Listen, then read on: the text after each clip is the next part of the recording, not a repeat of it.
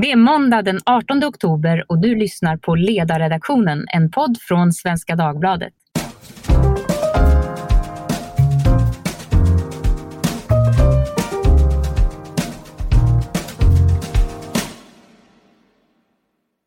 Jag heter Maria Ludvigsson och idag börjar podden med en fråga till er lyssnare. Har ni tänkt på att de flesta politiska frågorna och debatterna egentligen handlar om en och samma sak? Gränsen mellan stat och medborgare och mellan stat och marknad. Hur stor ska staten vara och när måste den göra halt? Har den blivit för stor och hur gör man för att dra tillbaka statlig makt? Om politisk debatt ska reduceras till något slags grundfråga så är det sannolikt statens roll och storlek. Och som av en händelse har jag precis kommit över en ny antologi utgiven på Timbro förlag som heter Bortom den stora staten. Redaktör är Katarina Kerkeinen och du är också med här i podden idag. Välkommen! Tack så mycket! Även min kollega här på ledarsidan, Mattias Svensson, mannen som gav den gröna nyliberalismen ett ansikte. Du har bidragit i antologin och du är också med. Välkommen! Tack så mycket! Och så särskilt välkommen till dig Lisa Pelling, chef för Arena Idé. Du är vårt vänsterintellektuella alibi i podden idag. Hoppas att du ska trivas. Tack så mycket, trevligt att vara här.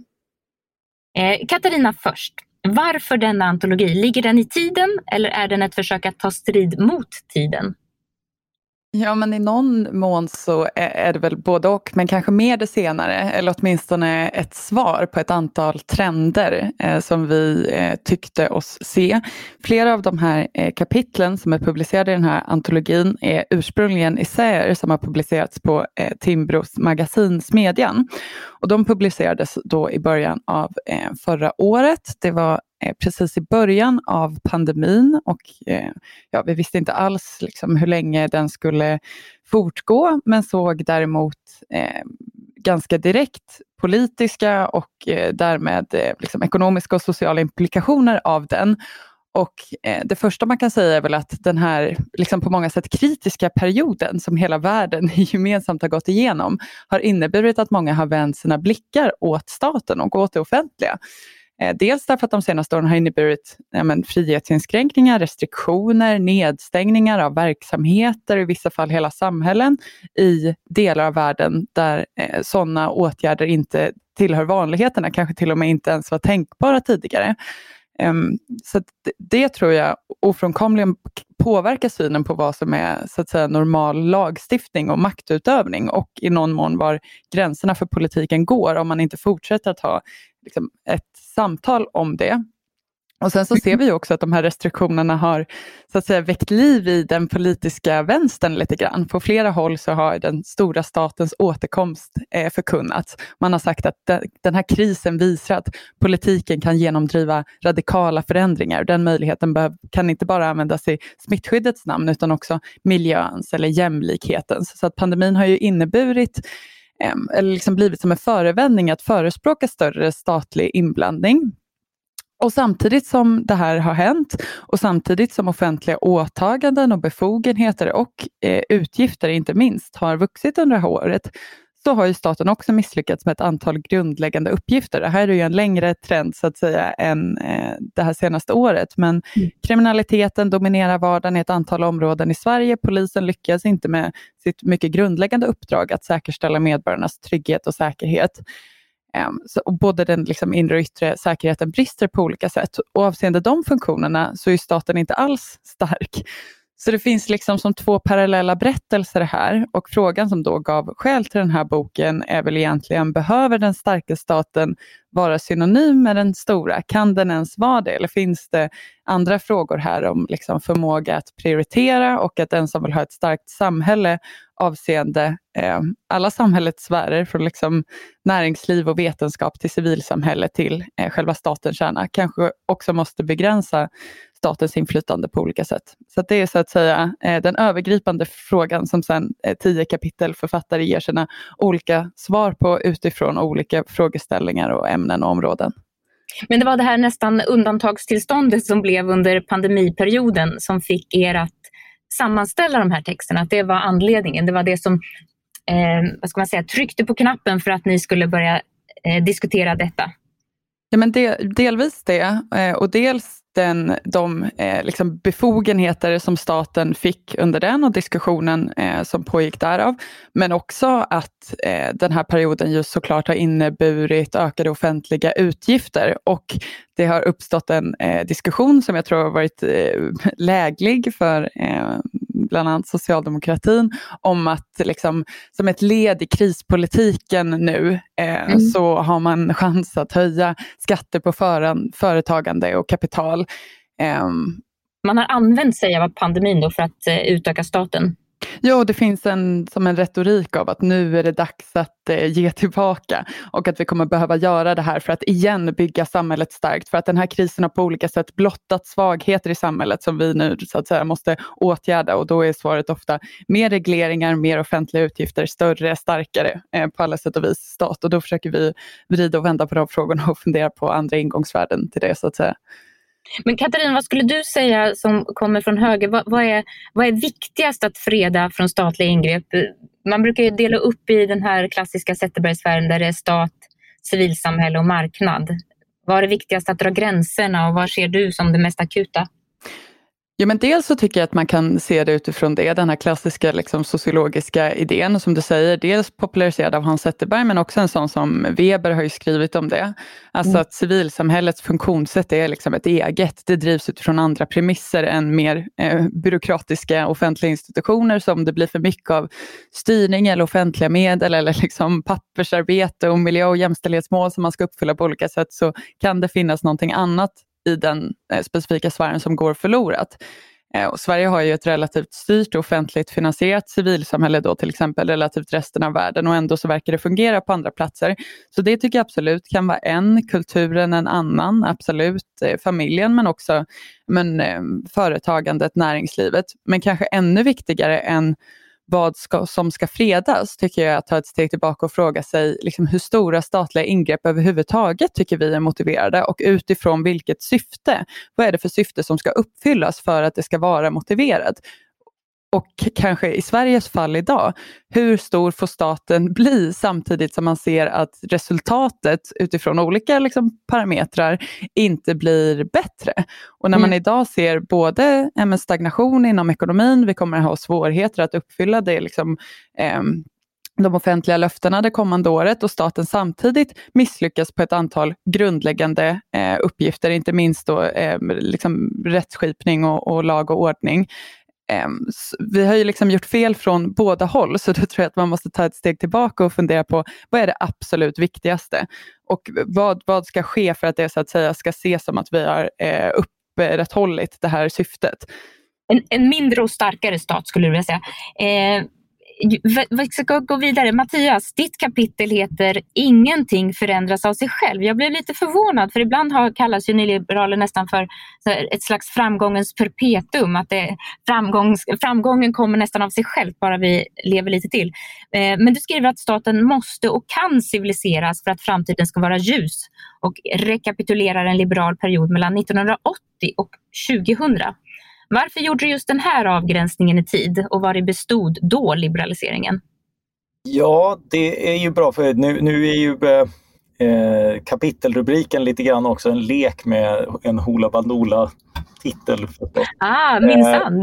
Eh, gammal progg. Men, men eh, eh, poängen är ju att jag, jag, jag, skrev ju då för några år sedan eh, Den stora statens återkomst som var en historik över 2000-talet och att den på många sätt eh, bestått av expansion av stat för att möta krig, kriser och växande skulder och även skapat sådana.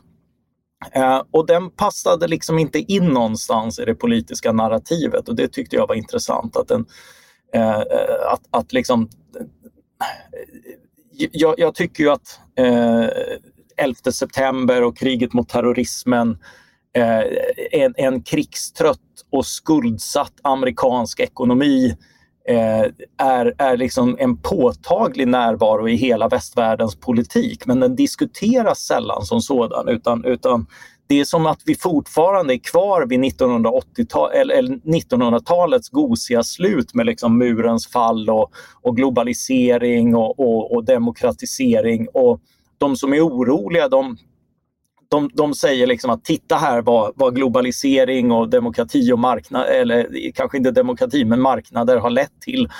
Eh, och de som inte är oroliga säger att ja, men eh, snart, snart kommer de här värdena ha spridits överallt och då, då, då, då kommer eh, framtiden att se ljusare ut.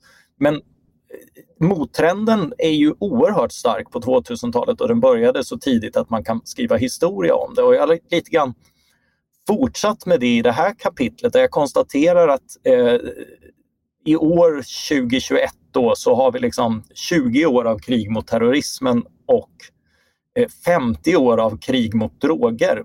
Och det här är liksom enorma statliga eh, satsningar i hela västvärlden i, i varierande grad eh, som på olika sätt har vit, visat att eh, tuffhet i form av brutalitet, stor omfattning och eh, liksom satsningar Eh, att, att staten blir stor eller att staten blir tuff och brutal eh, är det som har genererat de största misslyckandena över tid. Och ändå är detta, eh, skulle jag vilja hävda, underdiskuterat i, i, en, i en samtid som liksom samtidigt är, är väldigt antiliberal och väldigt liksom besatt av att, att problematisera liberalismen som om, som om det för det finns ju ett narrativ av att liberalismen är någon sorts hegemoni. Eh, och, eh, och jag menar att det snarare är så att, att liberalismen ifrågasatte en hegemoni under, under 20 framgångsrika år då mellan i, i runda slängar 1980 och, och eh, millennieskiftet. Men att den egentliga hegemonin som ifrågasattes var etatismen, alltså statskramandet i olika meningar. Att politiken och staten är den naturliga lösningen på allting. Eh, så, så det är vad mitt kapitel försöker ge perspektiv på. Jag skulle vilja fråga dig, för du skriver om att civilisera staten, är det att dra tillbaka den? Och i sådana fall, då, hur gör man det? Finns det teorier och reformmetoder? Har man gjort det någon gång? Finns det statsvetenskapliga studier om sånt? Ja, alltså det finns ju en och annan myndighet som faktiskt har, har avskaffat, även om, om livsformen tenderar att vara det närmaste evigt liv vi har kommit. Så eh, Eh, så det går ju. Vi har eh, sparat i offentliga budgetar, vi har, eh, vi har privatiserat och, och, experimenterat med former för hur offentliga uppdrag kan göra det. Sånt, sånt sker hela tiden i alltså, alltså dynamiska demokratiska marknadssamhällen har, har ju liksom den här dynamiken hela tiden åt, åt olika håll och det är klart att den också kan minska även om, om det är en en underutnyttjad. Men eh, titta liksom på alla, jag menar vi, vi hade monopol för, för liksom tv och, och radio och taxi och allting på 1970 och 80-talet och, och sånt där som, som har avskaffats. Så, så självklart kan man rulla tillbaka statens eh, ansvar och självklart kan man också i olika omgångar. Jag menar, vi har rustat ner försvaret, vilket var en back, ett backande av staten som inte var så smart eh, i, i det nya säkerhetsläget. Så, så där är de flesta, och, och jag med dem, ense om att det behöver byggas ut igen. Så, mm. så som sagt, alltså, det här kan gå åt flera håll och på olika sektorer behöver det gå åt olika håll. Men,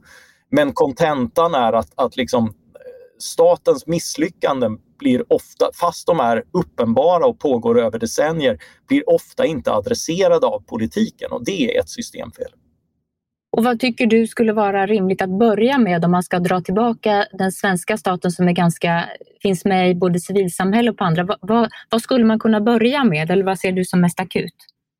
Ja, det, det finns en massa som är akut eh, eller, eller liksom sådär, men det, det, det kräver ju också reformarbete. Eh, jag skulle exempelvis, det, det, något av det enklaste vore att ompröva vår, eh, vår narkotikapolitik till exempel eftersom den slukar väldigt mycket resurser och har, eh, har, har mycket begränsade positiva resultat. Eh, att i alla fall våga utreda den och titta på legalisering och avkriminalisering skulle, eh, skulle vara en ganska enkel reform egentligen om bara, om bara viljan fanns. Sen har vi hela välfärdsstaten, alltså vi har in, inför demografiska förändringar och Eh, och annat eh, så har vi eh, större löften än, eh, än, än vad som eh, det finns finansiering till. Och det här är en, en problematik man har löst med skenande skuldsättning i västvärlden. Det är inte, det är inte långsiktigt hållbart och där behövs ju en, en fundamental förhandling kring vad som är det offentliga uppdraget och vad som kan garanteras så att, man, så att vi inte får en, en gradvis urgröpning av det viktigaste, vilket jag tycker vi ser ganska många tendenser på idag. Mm. Mm. Lisa, eh, du kanske inte delar just den här uppfattningen om den liberala eran, att den bara varade i 20 år. Eh, så det vore mycket intressant att höra din syn på statens yttersta gräns, alltså var, du menar att gränsen för politiken ska gå, om det är bra som det är idag eller om den borde vara på ett annat ställe. Och så får du naturligtvis också svara på både Katarinas och Mattias funderingar. Det här är en otroligt eh, spännande fråga och precis som du beskriver den Maria är den helt eh, central för att förstå hur det politiska spektrat eh, delar upp sig från höger till vänster. Jag, jag tänker att det som jag eh, gjorde mig väldigt nyfiken på den här boken och som gjorde att jag att jag har liksom satt igång med läsningen med väldigt stort eh, intresse är ju att eh, det finns också en medvetenhet på den borgerliga sidan där det kan finnas någon slags ryggmärgsreflex att mindre stat är alltid bra och mer stat är alltid dåligt. Så finns det ju de, de borgerliga tänkare som liksom snarare ställer sig frågan när är det vettigt att eh, Eh, vissa verksamheter organiseras gemensamt, finansieras solidariskt och fördelas efter behov. Vad är det som är statens kärnuppdrag och vad ska man därför organisera på ett, ett um, sätt som stöver överens med den liksom gemensamma logiken snarare än med en logik som bygger på marknadsmekanismer. Och där tycker jag att, att skoldebatten har blivit väldigt liksom intressant när man säger att eh, var det en, är det en kvalitetshöjning i skolsektorn att man har aktörer som konkurrerar med varandra med hjälp av glädjebetyg. Nu är det ju liksom utom all rimlig tvivel så det räcker att gå in på Skolverkets statistik och så ser man där i friskola efter friskola så har alla tjejer A i bild, alla tjejer har A i musik. Varför just de ämnena? Jo, de, de omfattas inte av de nationella proven. Och på de nationella proven så har man ofta överbetyg, man får ett visst betyg på nationella provet och ett annat betyg i, eh, i slutbetyg och det är alltid en avvikning åt det positiva hållet. Är det en vettigt sätt att konkurrera, eh, att driva kvalitet genom konkurrens? Nej, eh, skulle jag hävda. Skolan är någonting annat. Skolan behöver styras av en annan logik än, än den att en elev är kund. Vi ser det också nu när vi tittar på nu om någon månad ska niorna börja söka till gymnasiet. Hur kommer det sig att det finns så få yrkesgymnasier att söka till? Ja, en anledning är ju att det är dyrt att investera i yrkesgymnasier, det lönar sig inte. Eh, men en annan är ju att eh, 15-åringar eh, är mer intresserade av en utlandsresa eller en laptop än att läsa till en, till en utbildning och idag är systemet så att säga riggat för att 15-åringar är kunder och det är 15-åringars val som helt och hållet styr utformningen av skolsystemet. Så skolpolitiker kan inte bestämma var en skola ska etableras, hur stor den ska bli, vilka utbildningar den ska e-, erbjuda. Det är helt och hållet så att säga, underordnat valfrihet. Och det, det hör ni ju på hur liksom forcerad jag låter när jag pratar om det här. Det tycker jag är fel. Jag, jag tycker att det här bör man liksom ifrågasätta om det här är en, ett område som bör utsättas för marknadslogik eller styras en annan logik. Just, så skolan ett område där, där staten borde eh, bli större så att säga, ta, ta ett större eh, ansvar. Absolut. Men om vi återgår till frågan om gränsen för politiken var den ska. Kan du tänka dig, finns det något område från ditt perspektiv där staten borde dra sig tillbaka? Alltså det som är ändå temat för själva den här boken, tanken på att staten, det finns sånt som den idag gör och inte borde göra, som andra kunde göra bättre. Ser du något sånt? Ja, jag ser en, en stor begränsning i kommunalskatten. Jag, jag, jag tror att eh, eh, beskattningen av lägre inkomster skulle behöva skifta till annan typ av beskattning. Så där när man, man tänker sig liksom vilken välfärd som jag tycker att människor i ett rikt land som Sverige har rätt att, att förvänta sig och nu har vi en uppdelning som säger att den välfärden ska betalas med kommunala skatter och sen utföras av kommunen så ser jag att det finns en väldigt stor begränsning. Vi började med kommunalskatter på 15-16 kronor per intjänad hundralapp och ligger nu på över 30 i många kommuner eh, och välfärden räcker ändå inte till. Så där, där skulle jag se absolut, där finns en, en, eh, en, eh, en begränsning. Kommunalskatten skulle vara lägre? Det, det, det, det, tror jag skulle vara bra. Där, där, eh, men, men med det inte sagt att de här välfärdstjänsterna som äldreomsorg, som skola, som vård bättre skulle finansieras privat. Det tror jag inte på. Jag tror att, att eh, det som är utmärkande för välfungerande länder är att den typen finansieras eh, solidariskt och fördelas efter behov och att man identifierar sånt som utbildning, som vård, som omsorg som ett eh, kärnuppdrag för det gemensamma som lämpar sig väldigt dåligt för en, en marknadslogik. Patienter är inte kunder i främsta hand, skolelever inte heller, äldre i behov av omsorg. Där kan inte valfrihetsprincipen vara överordnad till den grad som den är eh, idag. Katarina, du ville in förut. Nu så får du kommentera det här som Lisa har sagt, men även naturligtvis det du tänkte på förut. Nej, men jag eh, tror att de allra flesta delar bilden av att det finns eh, problem med eh, utformningen av eh, det nuvarande skolsystemet. Sen tror jag att eh, ungefär där kanske enigheten slutar. Vi har nog olika eh, bilder av eh, vad som skulle kunna vara ehm, lösningen framåt. På den mer övergripande Eh, noten så eh, delar jag Mattias bild om att, så att säga, eh, 80 och 90-talen del, delvis innebar en liksom liberalisering av samhället, dels en, ehm, ja, men, mer frihetlig idéutveckling och dels att Sverige blev ett, på många sätt ett mer normalt europeiskt land med också en fungerande marknadsekonomi. Vi gjorde oss av med ett eh, antal eh, monopol. Det finns fortfarande eh, det finns fortfarande eh, delvis eh, saker kvar av det här eh, så att säga, gamla Sverige, men vi har ändå blivit en relativt eh, välutvecklad marknadsekonomi under den här tiden. Samtidigt så finns det en annan berättelse som sträcker sig längre tillbaka, eh, som Nima Sanandaji skriver om eh, i sitt kapitel, vilket ju är att den offentliga sektorn under eh, hela den här perioden i Sverige och egentligen tillbaka till liksom 60-talet bara successivt har ökat, blivit större, skattetrycket har blivit högre. Ehm, och Sveriges offentliga sektor ligger idag också eh, högt jämfört med EU-snittet. Vi är ett av åtta EU-länder där minst hälften av den samlade ekonomin mätt i BNP eh, utgörs av offentliga utgifter. Eh, och så har det inte alltid varit. Senast på 60-talet så lyckades Sverige kombinera en begränsad men ändå välfungerande marknads, eh, välfärdsstat med marknadsekonomi. År 1970 så toppade Sverige OECDs välståndsliga och efter det så har vi kontinuerligt, årtionde efter årtionde, tappat i vår placering visavi andra länder i, i västvärlden. Vår estimerade ekonomiska utveckling idag är bland de sämre i Europa när man nu gör liksom prognoser för de kommande åren. Vi är i nivå med länder som Grekland och Italien. Det är inte direkt eh, liksom länder som man förknippar med ett livskraftigt och innovationsrikt eh, näringsliv. Och när man mäter marknadsekonomin jämfört med andra länder så är det framförallt två saker som drar ner oss. Eh, det har de senaste liksom, tiotal åren varit statens storlek, den offentliga sektorns storlek och Sveriges skattetryck. Men idag dras vi också ner av eh, rättsstatens funktionssätt. Alltså det finns eh, även här både den här berättelsen om den stora staten men staten som inte förmår vara stark på de områden mm. som verkligen eh, behövs. Just det, det finns ju den här diskussionen om ska man ha en stark stat eller inte och då brukar liberaler säga ja stark men, men mycket begränsad.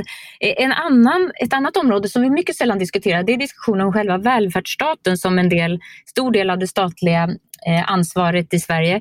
Och då skulle man kunna fråga sig eh, om någon av er gillar tanken på en mer selektiv välfärdsstat istället för den, den generella som naturligtvis är ett sätt att behovspröva mer av välfärdsstaten än vad man gör nu. Nu går ju allting in och så ska det fördelas ut igen. Jag skulle vilja börja med att fråga dig Mattias, vad tänker du om en selektiv välfärdsstat?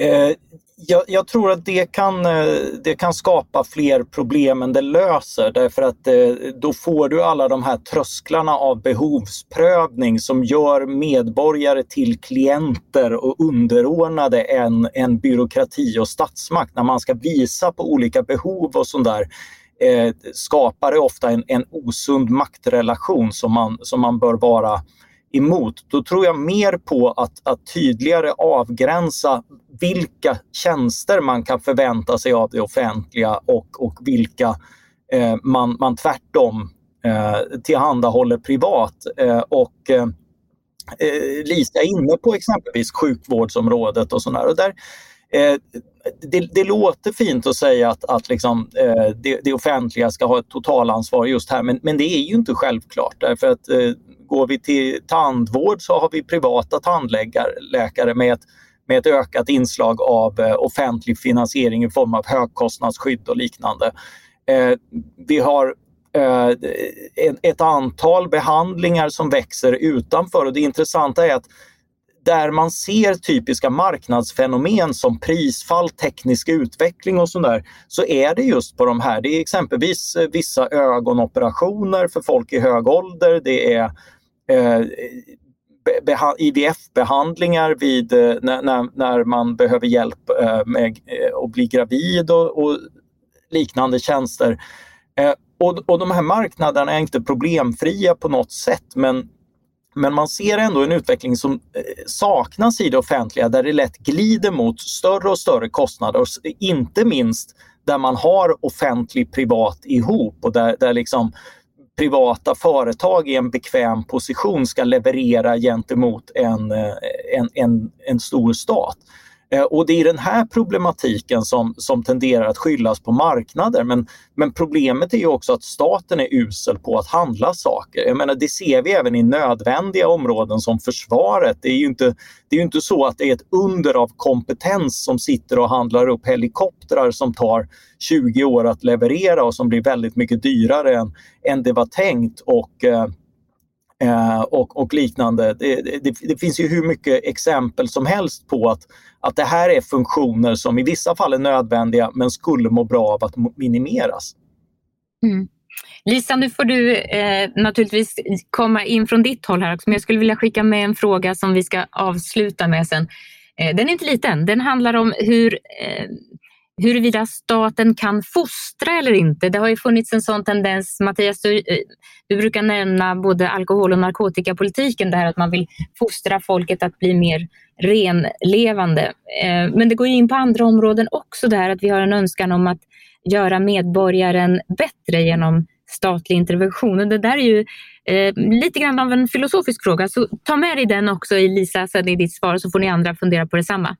Jag, tycker att det är väldigt intressant att Mattias tar upp det här med upphandling och upphandlingskompetens. Och där är det ju liksom ohyggligt viktigt att eh, politiker förstår marknader och marknadsmekanismer. Jag har själv varit med och gett ut en rapport om hyrpersonal inom vården där det är ju skakande att se vilken naivitet det finns eh, i eh, mm, regionernas relation till bemannings företagen som ju liksom har haft en i princip helt oreglerad marknad. Man har kunnat ringa direkt till sjukhusavdelningarnas personalchefer och sälja in hyrpersonal utan att det här har fattats något rimligt beslut om vilka priser det ska vara, hur länge man ska hyra in, in, in vilka villkor det har varit och så har man liksom försatt sig själv i en ond spiral, alldeles för dyr hyrpersonal som har lett till eh, behov av att skära ner, vilket har skapat större personalbrist, vilket har skapat ett större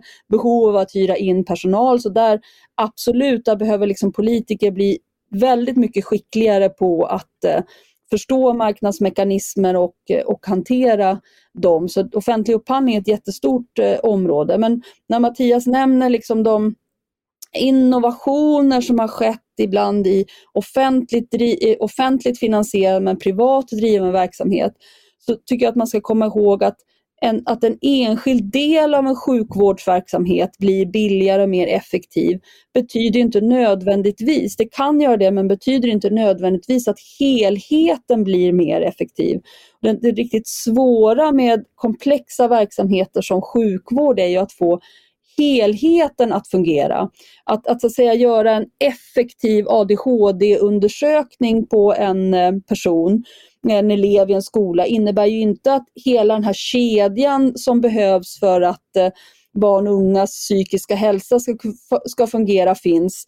Där eh, klassföreståndare, föräldrar, eh, skolhälsovården, skolkurator, barn och ungdomspsyk är involverade. Det är den liksom stora utmaningen här, att få de här att samverka och där är privatisering, och vårdvalssystem ett direkt hot eftersom de fragmentiserar, splittrar upp, gör enheter som borde samarbeta med varandra till eh, enheter som, som ska eh, konkurrera med, med varandra och som skiljs åt på ett väldigt olyckligt sätt. Så där, där finns det mycket att, att säga om det också om, om statens fostrande roll får jag hålla med Mattias eh, Maria om eh, behovet av att en radikal reformering av svensk narkotikapolitik. Jag håller verkligen med.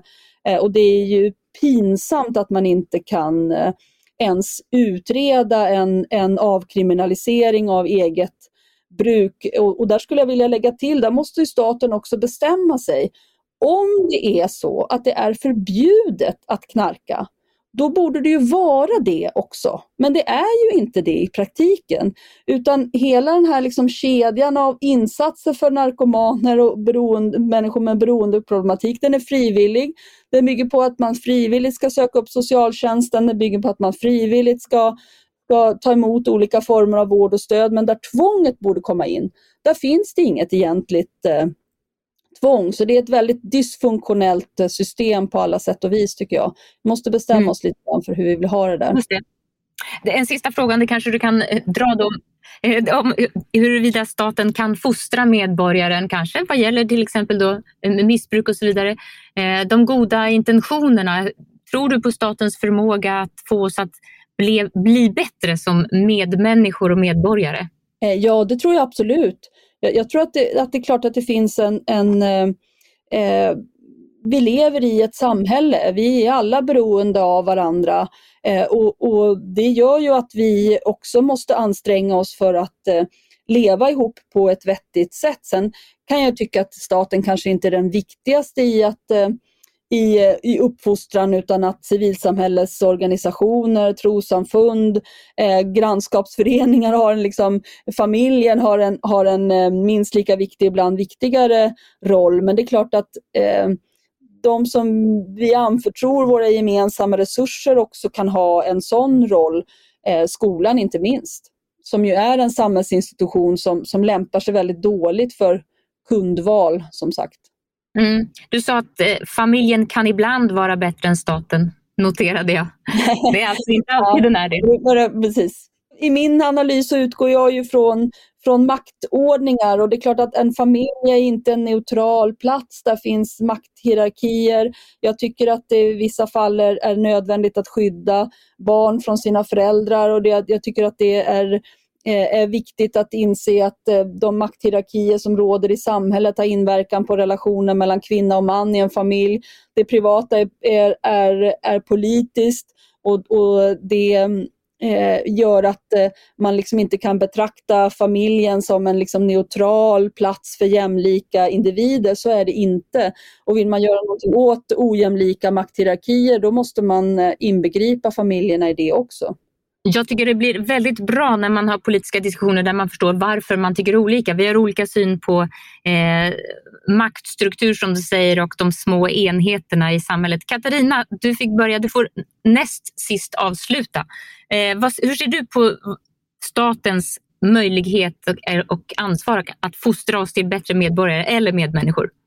om jag bara superkort får säga någonting om den här eh, övergripande frågeställningen igen, apropå välfärden, så tror jag att det oundvikligen är så att Sveriges välfärd kommer att behöva mer av privat ansvarstagande, privat finansiering framöver. Många är av ideologiska skäl emot det, men idag så går kalkylen gällande de ökande förväntningarna och den bristande offentliga sektorn eh, inte ihop. Och mycket tyder också på att den offentliga sektorn inte med större resurser blir bättre på att lösa problem. Stefan Fölster skriver väldigt intressant om det här i sitt kapitel om att Eh, de här flödena av offentliga pengar inte har gjort Sverige eh, bättre rustat. Dels så genomförs många dåliga investeringar som liksom belastar det allmänna på olika sätt med fördyringar och större kostnader längre fram. Och dels så har välfärdsverksamheternas prestationer minskat samtidigt som resurserna har ökat och nödvändiga innovationer och liksom förändringar av organisationerna eh, skjuts upp. Och det ser man ju också när liksom, SKR går igenom produktiviteten i, i kommuner och regioner, att Ehm, men, effektiviseringar och eh, produktivitetsökningar helt enkelt uteblir. Så där tror jag att vi skulle behöva mycket mer av men, ett annat inflytande och annat tänkande även inom välfärden. Och gällande den större frågan så tror jag egentligen att vi skulle behöva en helt annan politisk kultur i Sverige av mycket mer av liksom nit och sparsamhet och där man utgår från vilka liksom absoluta behov som finns, rangordnar dem och sen försöker så att säga söka det mest effektiva sättet att uppnå de syftena som man kommer fram till. Det är ju ganska långt ifrån där vi är idag, där liksom både politiken och förvaltningen verkar leva sitt eget liv och finnas till för sin egen skull och skapa sina egna projekt utan ett tydligt målfokus och utan tydlig uppföljning. Um, angående frågan om fostran så tror jag absolut, eh, precis som Mattias och Lisa, att vi behöver skala bort vissa av de här mest eh, paternalistiska dragen.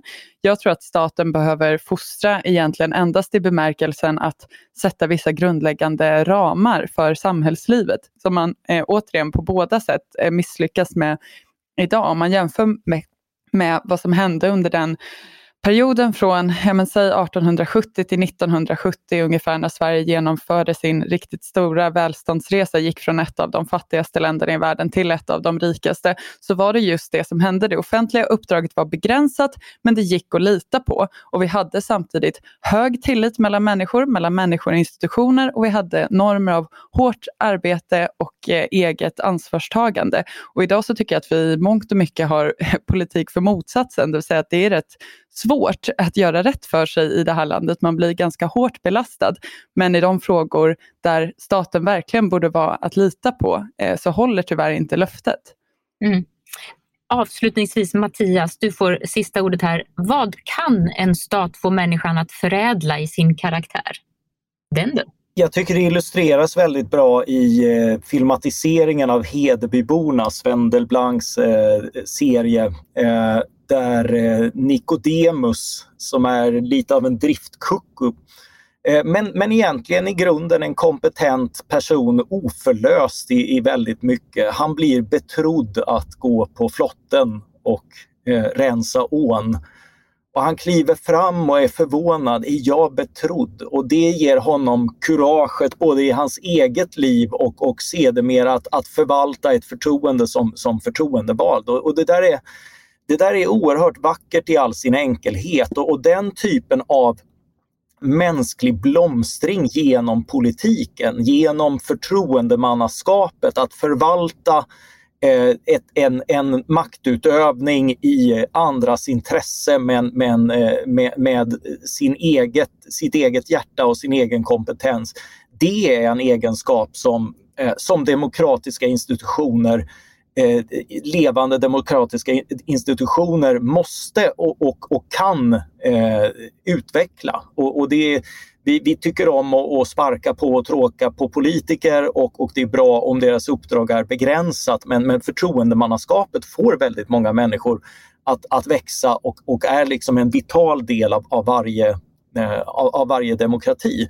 Så i den meningen så, så erbjuder staten eh, unika möjligheter. Det finns förstås uppdrag i myndigheter och annat. Det finns en, en särskild etik kring allt ifrån att vara jurist till att vara tjänsteman till eh, till att arbeta i något av de viktiga områden som, som försvar, polis, eh, skola, välfärd och liknande som, som bär på liksom sin, sin egen potential för människor att, att förverkliga sig själva och, och växa som människor, absolut.